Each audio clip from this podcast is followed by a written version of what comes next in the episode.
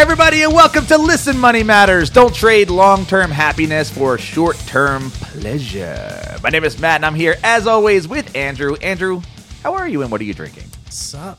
So last, well, maybe it was last week. I don't even remember at this point. You were telling me about Hudson Valley Brewery and how they make these awesome brews and a lot of sours. Yeah. Laura, Laura edits the show, so she's uh-huh. listening, editing, and she's like, "Andrew, we went there like a week ago. Did you we really? bought beer from it and brought it back." Wait, what do you have? So I have uh it's a pillow hat. So we were there and we tried their sours and they are awesome, but they were completely out of every sour that you could like buy and take with you, like in cans and so Yeah. it's an IPA and it's good.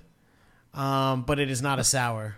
Can I see the can? Yeah, it's like Up to the uh, up to the yeah. And Wow, dude. Yeah. That's not a, is that is that a sour IPA? it is not. It is just Uh, it's just a sour. it's like a light IPA. It's four percent. So okay, yeah. Good. No, they're they're they're like sour New England IPAs are oof. Hmm. Whoo boy. So good. what do you got, Um, sir?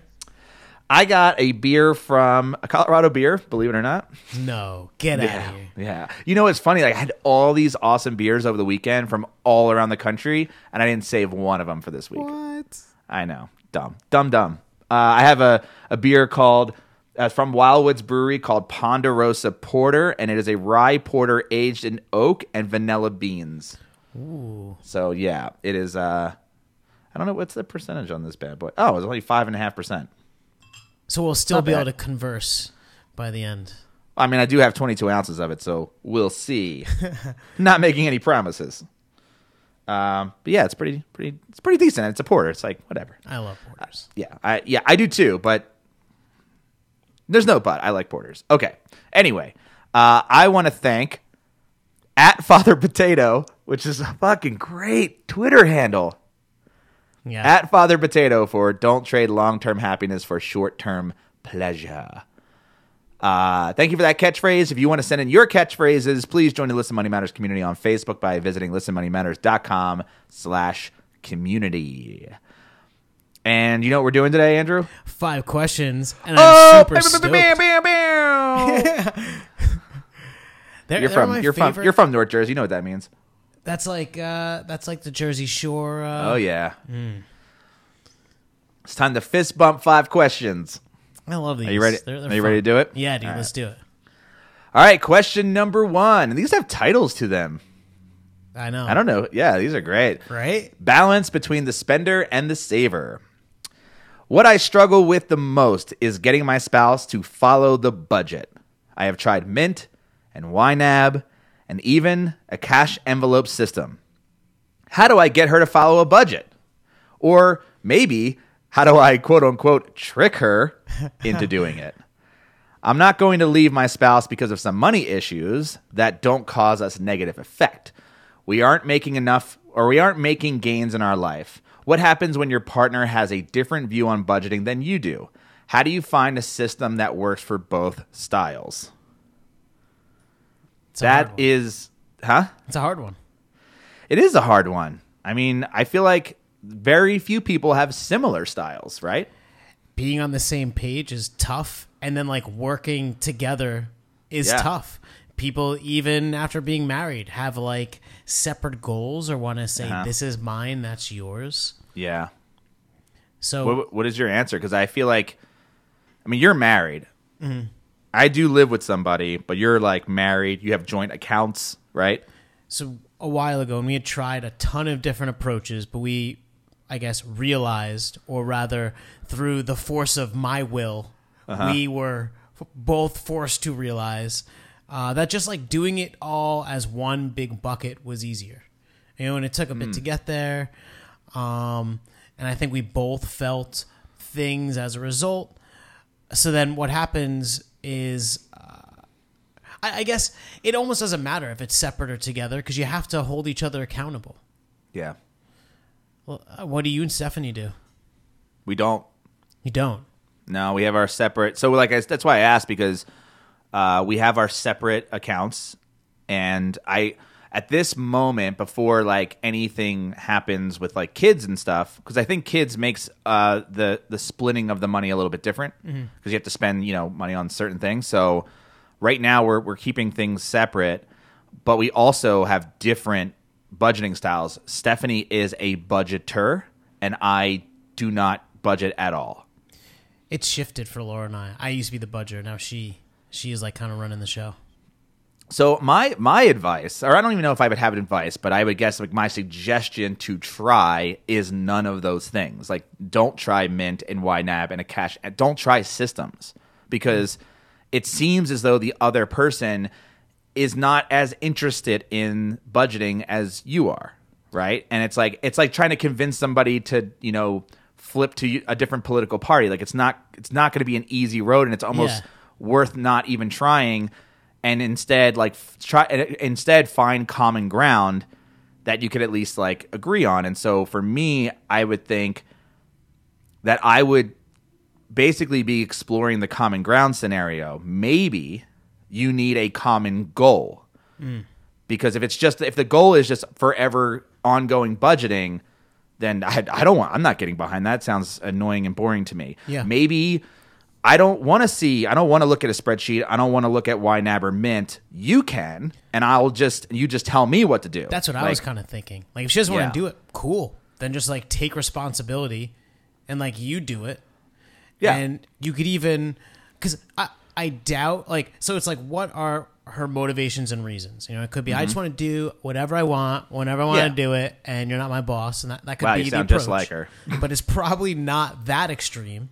Mm-hmm. I imagine you can both get behind the same goals and you want Right. similar things. I mean, you're married, so you obviously have some commonalities. So maybe, you know, understand the motivations, but you could be like, uh, would you use this account? We'll agree to whatever amount we put in this account that you could just Yep. spend freely Yep. on drugs or whatever, and I'll, I'll handle the rest. Yeah. Or maybe, yeah, maybe, and this sounds, uh, now I know like we have to be careful with this, but maybe you set the budget for her in this scenario, mm-hmm. like where maybe, like it's like an allowance type of system. Because I, I mean, at one point, I was so bad with money that I actually wanted my mom to do that for me. I wanted her to like deposit, like I basically had a checking account that if it wasn't in the checking account, I couldn't use it, and like it just automatically got deposited in there all the time. And I'm like, well, you know, I, I literally only carried one card with me, and if I, you know, couldn't, if I would just, I'd rather, I don't want to bounce or I don't want to like, yeah, to, you know, it's like declined embarrassing. it's embarrassing, but like at least like there's money in there and I can check it at all times. So I, you could do it that way, I guess. And again, that's like an open conversation that you have to have with your spouse. And and I would say that like you just don't have the common ground yet. And I think once you find that, because even Steph and I, you know, I'll budget if if it's for saving a house, and she can run the spreadsheet, or she could you know use Mint or whatever, and and help me and and. But, at least we were both on the same page that we want the final thing in the end. I just don't want to be the one to like keep the spreadsheet and look at it. So, I, I mean, and I think that is probably what it needs to be. Like both Mm-hmm. people aren't gonna like do the thing. Yeah. Um, Laura and I, uh, so we did an episode on like the refrigerator method and, and just Mm-hmm. kind of putting the things that you spend on the fridge to walk past every day and kind of just owning up to what you're actually doing. Um, it creates conversations. uh, and- does it create what kind of conversations? Like, does it create conflict? Because I would imagine it'd be like, why'd you spend so much money on that? Well, then what happens is so we we- we're not like bad with it with each other, but Sure. perhaps we won't do something in lieu of having to be you know have our feet put to the fire by the other person. So it's like Mm. Okay. visibility, I guess. Yeah, it's like putting your underwear up. No, I don't know what I was thinking. I don't have nothing there. I'm sorry. All right. Well, I hope that answered your question at the Doctor 876, What kind of doctor? an 876 one, or an 876, depending depending on how you want to say it. Let's move on to question number two: starting a blog. This one's pretty short. Better to start a blog sooner or wait until there is more content. Start now with one article or wait two months and start with 15. I would just say start now. No one's Yeah. coming if you publish one or 15. Right. So, so what are you Right. waiting for? Yep. Yeah. Every day you don't start is a day you don't start. And like Google doesn't care if you have one or 15 articles, but if you do have one not. out there, it gives them more time to And it ages the domain. yeah, discover the article, see if it's relevant Yep. Mm-hmm. while you're writing the other ones. And more and more uh, people, me, you, maybe, but just people in general, are winning based on quality and not like links and stuff. So I say just go with it. Yeah. And I don't know what that has to do with money, but all right. Making money. I, I hope that's the point. It could be just starting a blog about like, I don't know, training your dog to do tricks. people spend so much money on their pets. Mm. It's probably probably the most lucrative niche. Interesting. do you train Abby? She trains us. Oh, okay. That's fair. All right, let's get to question number three. I want to thank Nick for question number two, by the way. Thanks, Nick. Uh, question number three IRAs.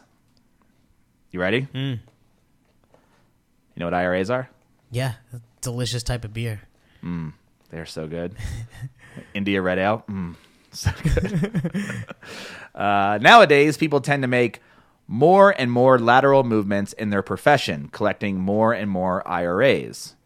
It doesn't make sense to me to have a bunch of lower value IRAs instead of trying to merge them into one larger value IRA. Hopefully, you choose the best performer. A while back, you mentioned that making a big investment right away versus small investments over time tends to outperform in more cases. I was wondering if there was any research out there that suggests that merging IRAs into a currently higher performing IRA tended to outperform keeping a more diversified portfolio.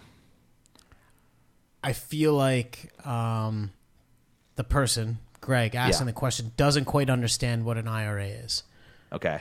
And so um, an IRA is like a bucket, you know, and if your uh, roof was leaking and you had to put a bucket down there, you could have a red bucket, you have a blue bucket, you'd have three buckets, one bucket that fills up and pours into other buckets. Like they're all catching the water and serving this one purpose. And so if you jump between job and job and you're filling IRAs and you, you shouldn't have to keep creating different IRA New ones. accounts. Right. But if for whatever reason you are, it wouldn't really matter. You know, and, it- and perhaps more likely the case is if you're doing 401ks, you would be compelled to create a new 401k account between companies, and you know, such is life.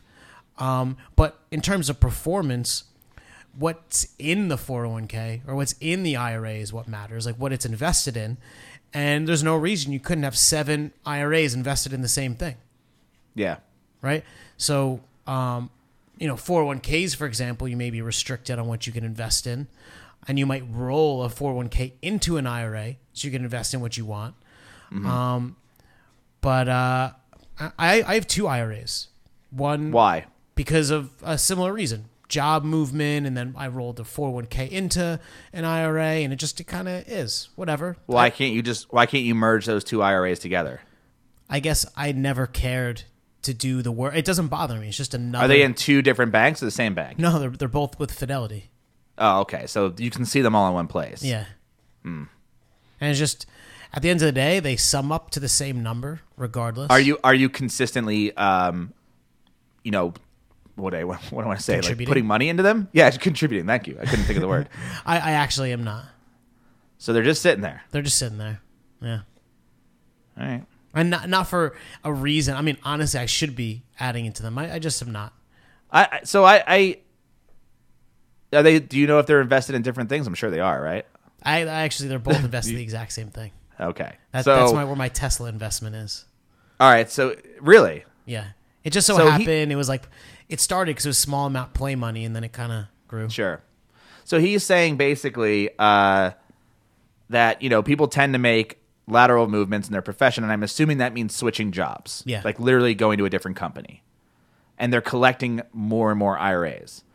I have never been with a company who offered an IRA, so I'm kind of uh, naive to this. I did have, I did, I was with a company who had a 401k, and I did sign up for that. But then when I moved companies, the next company did not contribute to the 401k, so I was basically just sitting there. I couldn't do shit with it.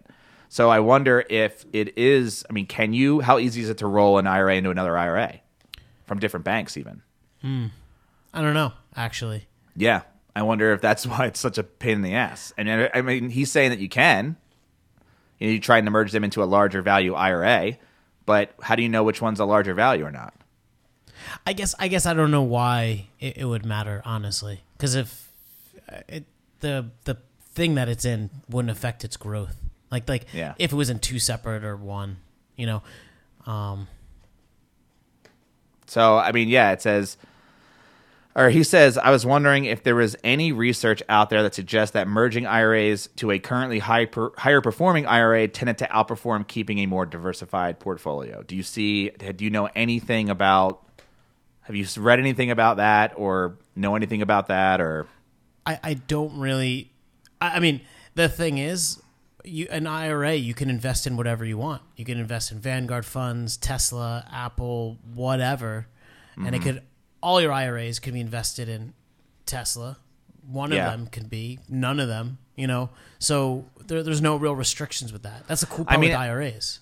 here's what I here's what I would say to that. I would say, look, you diversify it yourself. Diversify it however you want to. Let's say, let's just say in a crazy case, right?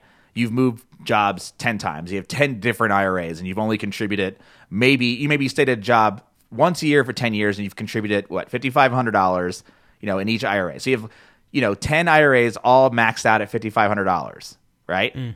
Well, okay, yeah, that doesn't make sense to me. They're all over the place. We have no idea. Like, can you can you really keep track, like fundamentally, or like like ideally keep track of like what each one's doing? No, I would say, the in that in that wacky case, personally, I would consolidate it into two. Mm. I would consolidate it, date it into a very risky IRA and a very conservative IRA, or at least a moderately conservative IRA. So you, you would break them out and, and say like this is the money that I'm going to try and grow really fast Yeah. and do like whatever with, and this is just the one that my my, safe- retirement's banking on. Totally mm. right. I can get That's how behind I would. And if it helps kind of separating the buckets, so you know, if you Yeah, have big winnings with you know the one that's risky, like, Right. You know, Yeah, and I don't. I just think like that's the, and then maybe yeah, that's what I would do. And now I have two, man. I don't like. I first of all, I don't even know why you need two, but hmm. that's fine too. You, can just, or you can have three. One that's like very conservative, one that's moderately risky, and one that's like super risky.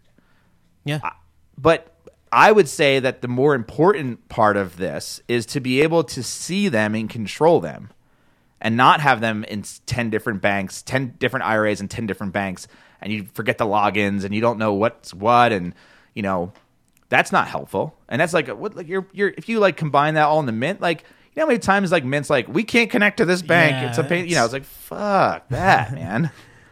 I don't think that helps anybody. So I think that's just my opinion based on this question. I would probably be annoyed if it was in like ten or so Yeah. things.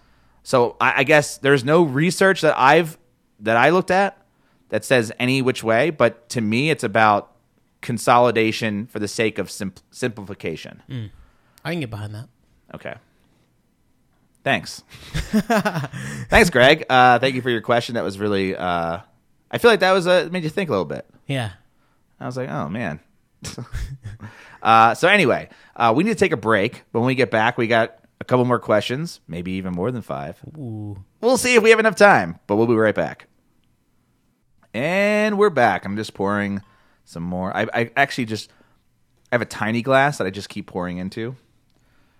I don't I know don't- why. I think I have this glass that's like a standard beer glass has like a line that's a 40C, which I guess is like Uh-huh. the standard pour. But lately, the cans that I've been getting are, Are 16 bigger ounces. than yeah, they're bigger Yeah. than the glass. Yeah. so I'm not quite sure how to how to. you got to upgrade glasses, my friend. Yeah, All right, you ready for another question? yeah, right. Yeah, I am, man. All right, question number four, titled Opportunity Fund. All right, dudes, thank you so much for all your hard work and honesty. You've made learning about personal finance educational, enjoyable, and actionable. I have a question for a five questions episode. Andrew has described the concept of an opportunity fund and has also mentioned that this current bull market run may be due for a significant correction. I am 31 years old and currently have a 90 10 stock to bond split in my Betterment account. If it's more likely than not that a correction hits the stock market soon and prices drop, would it be prudent to slide my Betterment portfolio to a more conservative stock bond ratio, say 60 40 or 50 50, in advance of this future correction? This would be sort of like a hedged opportunity fund within my Betterment account. And this extra money in bonds could then be used to buy more stocks once the correction has fully hit and the stock prices are low. What do you think? So, um, the whole, I mean, I mean, I, I get what he's trying to say. Yes. And, and and the gut of me wants to to be like yes. However, in like doing that, I think that you're essentially placing a bet and you're you're mm-hmm. timing you're like trying to time the market. Yeah. And, you know, people have been crying that the market's going to correct for a while. And we did our opportunity fund episode a bit ago. And there has been a little bit of a correction. Maybe not as much as will happen, but you know, who's to say that you know the right time? Like you may miss out on another 20% in gains before the correction. And so perhaps because you've already placed that bet, you know, you've already made that decision, leave that. You can create a new fund in Betterment and contribute that into a, a more conservative breakdown. Um, you could use our Smart Saver account and make new contributions there. Yep. I I would lean towards leaving it. Like buy Okay. and hold. You made the decision. You probably got it at a great price a while ago. Just let it ride. All right. I also want to point out that he did say he was 31. And I think that definitely plays into it. For sure. right? Uh, look, here's what I did. You know, I've I've been feeling and sensing and and kind of like been the saying that there is going to be some sort of correction, and I'm I'm using the word correction because I do not think it's going to be a correction. I think it's going to be bad. Hmm. Okay, but that is of course. You know, you've been burned once, right? It's like, hey, in 2008 we were burned. It was right? hard. Yes. It was hard. We got burned real bad. And I, you know, you kind of just as a as a cynical person, the cynical as I am, it's like, yeah, the next one's going to be horrendous. And the way I feel about the current political climate makes it feel like it's going to happen even worse. But the truth is, is I call it a correction because that's most likely what it's going to be, right? Uh, and I personally have scaled back on my aggressiveness in Betterment, and I have also contributed to an opportunity fund, which could be for the stock market. Now, I used to do 90 10. That's where I was. I am also 35. I'm a little older, but not not you know not too much older. Um, I have since scaled back to 70 30, and I'm kind of uh, waiting. I'm kind of. Did of Betterment give you a pop up when you move the slider? Like, hey, these Yeah, these they are the said they don't- implications of Well, they don't recommend. They recommended that I stay. I think at like eighty-five something. Hmm. They were like, we don't recommend going this low, right? But Hmm. you know, obviously they have more uh, insight than I do. I mean, they don't know the answers, and they're, they they're not even trying to be, you know, the answer knowers. But you had brought up the the age, and you know, take you for example, thirty five, and I think Yeah. like you know, uh, Laura, Laura's dad, for example, is looking to retire right about sixty five. Yeah. And if you did that, that means you have thirty more years of working, Mm-hmm. and if you left it at 90 10 it almost doesn't matter what happens over 30 years it's going to do well you Yeah. know and and if you have no plan on selling it between now and when you retire you know then there's and- no reason to scale back. yeah and i wouldn't really worry about it like if if you want some more uh, conservative investments i think that is like a good Smart. onus to like now uh, create a new fund for that I mean, I like that idea better because I'm like right now tempted to kind of push it back to 90 10 because I didn't mind being aggressive, you know? And I've only been, it's only been a month. I've only, you know, hasn't been long since I've done that.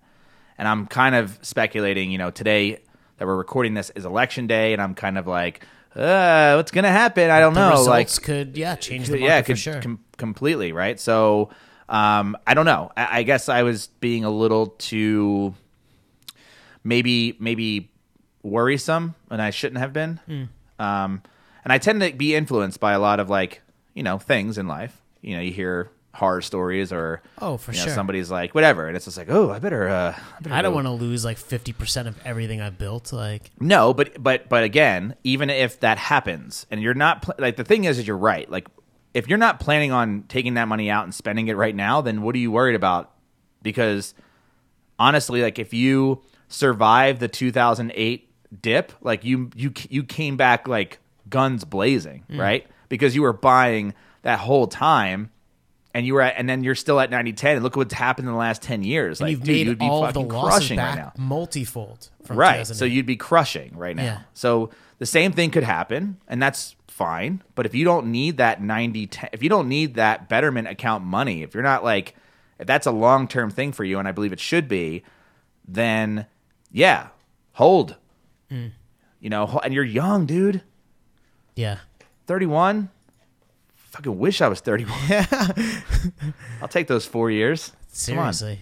Yeah, I mean, I'm, I, I would, yeah, I, I agree with you. I would stay, stick with the 90 10, open up an opportunity fund so that when shit does go down, you can take all of that money, if you wanted to, throw it into that 90 10 stock split and start buying stocks at super low prices. Hmm. And then another 10 years from now, who knows? Who knows where we'll be? Yeah. Could be a lot higher, even mediocrely higher, incrementally higher, whatever. You just bought at a super low price, and that's I think what you're saying is like if you're going to yeah, if you're I mean don't put all your eggs in one basket is basically that, right? you know, you bought the this, you put this money into Betterment because Mm-hmm. it was because you figured it was a good decision at that price at that time, and you have to trust the decision that you made. You know, build the opportunity fund, but don't penalize the the decisions you already made. And I would say even like his suggestions of going back 60-40 or 50-50, uh that's that's that's super conservative. Yeah, you're not you're not that old. Yeah, you're not at that you're not that old yet. So that's what we think. Brian A, thank you for your question. And we're moving on to question number five. And this is titled Vesting.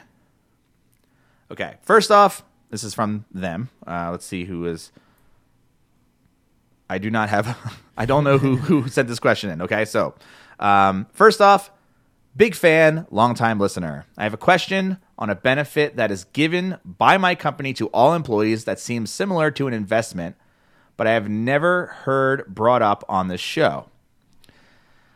Okay. My employer enrolls all employees in an ESOP, which is an employee stock ownership plan.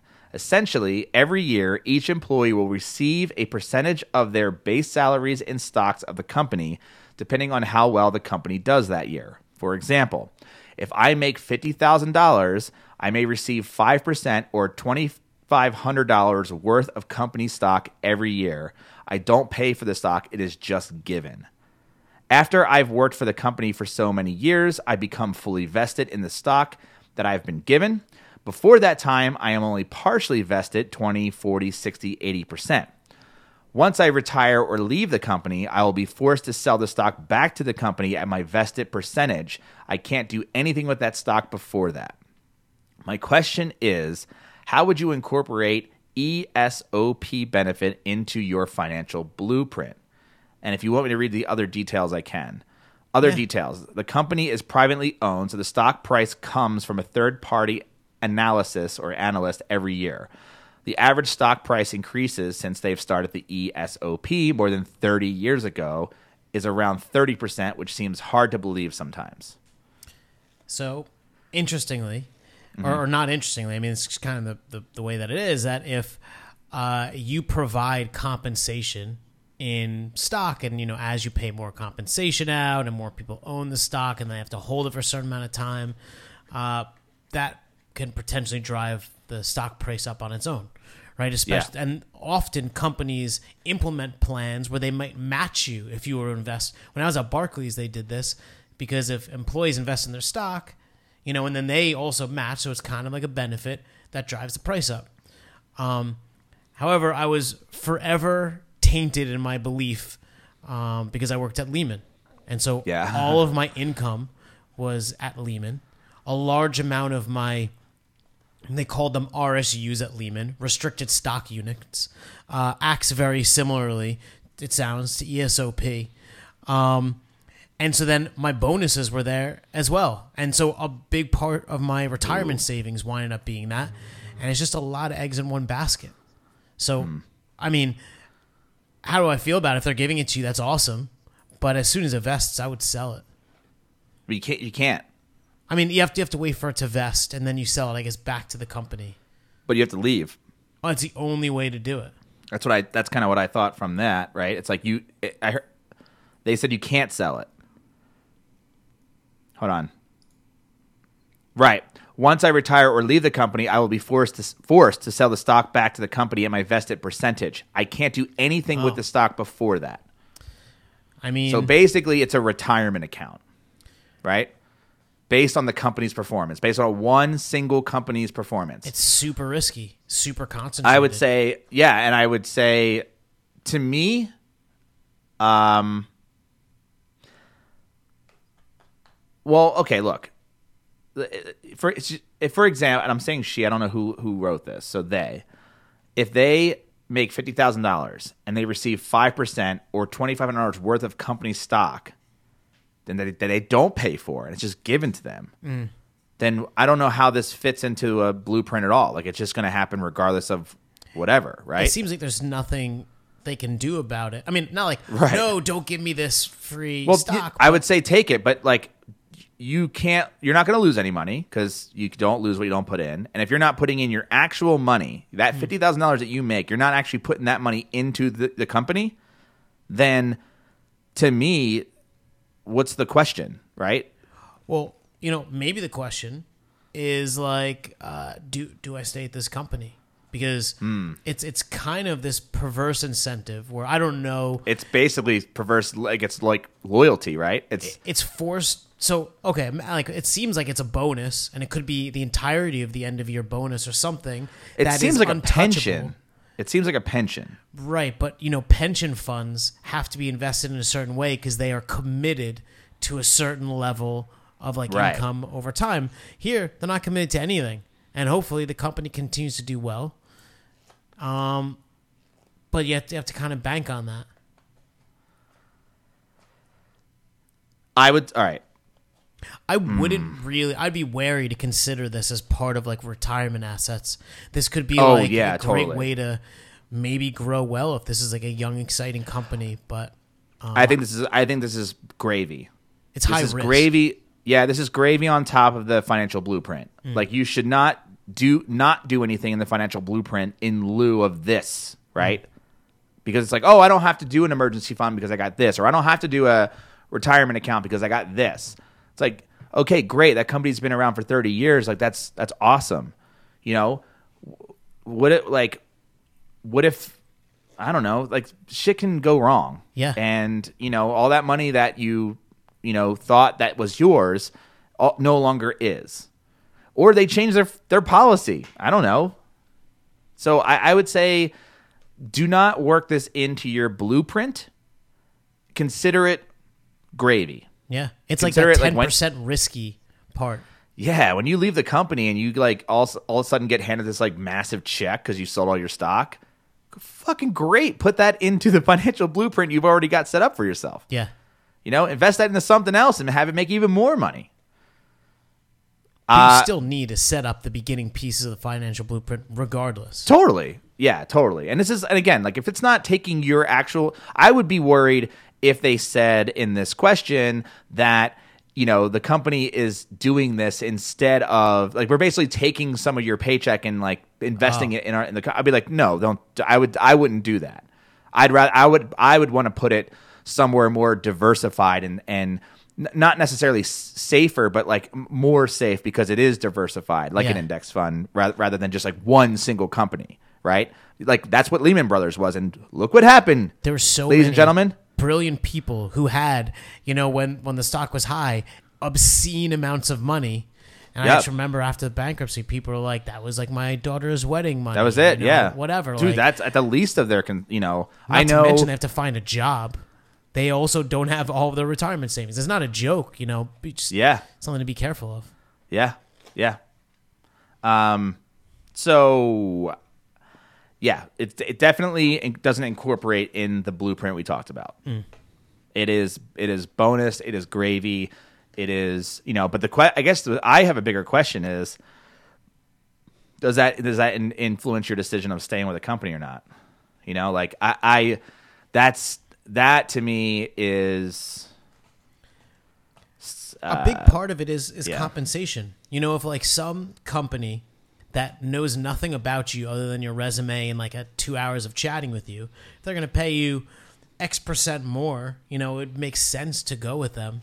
And you know, I I don't even know if this is really part of compensation because it seems Yeah. like their vesting period is not that great. Like every year, you're going to have another pile added in, and a whole Yeah. bunch is still withheld.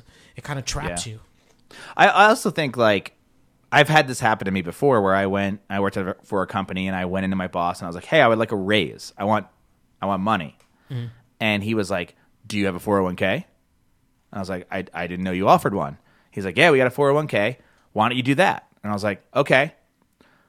I still want money. I still want a raise. He's like, "Well, do that and then we'll talk." I'm like, "Okay." And he was basically saying, "No, I'll, I'll give you I'll give you a raise in the form of the match." right? Yeah. Which is what he did, and I set it up, and then a, and then uh, two months after I did that, he stopped the match. He stopped matching the whole company. So I was like, "So you never gave me a raise?" And I would say if they're telling you this or offering this because they don't want to pay more money in raises for their employees and compensate them like that, don't take that deal. Yeah. I think that's not a good deal. This again should always I would consider this bonus.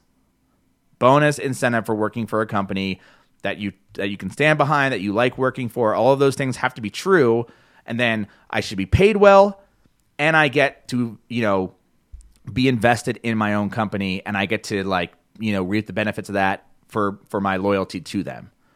Great bonus, extra gravy, whatever acronym, whatever word you want to use. That's how I would envision this. I would agree. Okay. I'm glad. I'm glad. So, uh, thank you for your question, whoever you may be. I hope that helped. And that's five questions. Wow. Yeah, dude. We're getting better. It felt it felt good. Yeah. Felt good. I don't I don't know why. Maybe it's the beer. Maybe it's the five point five percent. You know, vanilla, oak, IPAs will do this to you. You know, Yeah. or stouts, I guess, in your case. uh, porters. Don't, don't don't be confused, even though they're very similar. Hmm. Listen, if you missed anything in this episode, of course, we'll have everything in show notes. Either check your preferred podcast app or visit listenmoneymatters.com slash show. And please subscribe wherever you normally listen to podcasts and tell your friends about us. Point them to your favorite episodes. I didn't know that there are five questions. Just point them to a five question. No, point them to your favorite episode, whatever that may be, and hopefully they'll become a subscriber. We can grow the show. We can all grow together. Ninety percent. I don't know if that means I, I was like, yes. yes, no, hundred 90%. sounds good. Yeah. If you think we missed anything in covering these and answering these questions in this episode, here's what you can do. Join the Listen Money Matters community on Facebook so we can continue the conversation. Maybe we can advance like you know further explore these questions. You just go to listenmoneymatters.com slash community. And if you have any questions or topics that you'd like us to discuss on future episodes of Listen Money Matters, email us listenmoneymatters at gmail.com. All the tools and resources, of course, that we normally talk about on the show are available at listenmoneymatters.com slash toolbox. Andrew, Yo. we've I hope you voted today. I did. I did. I am wearing my uh, You voted, Pin. sticker. Yeah. All right. Well, get out there. Later, Andrew. Later.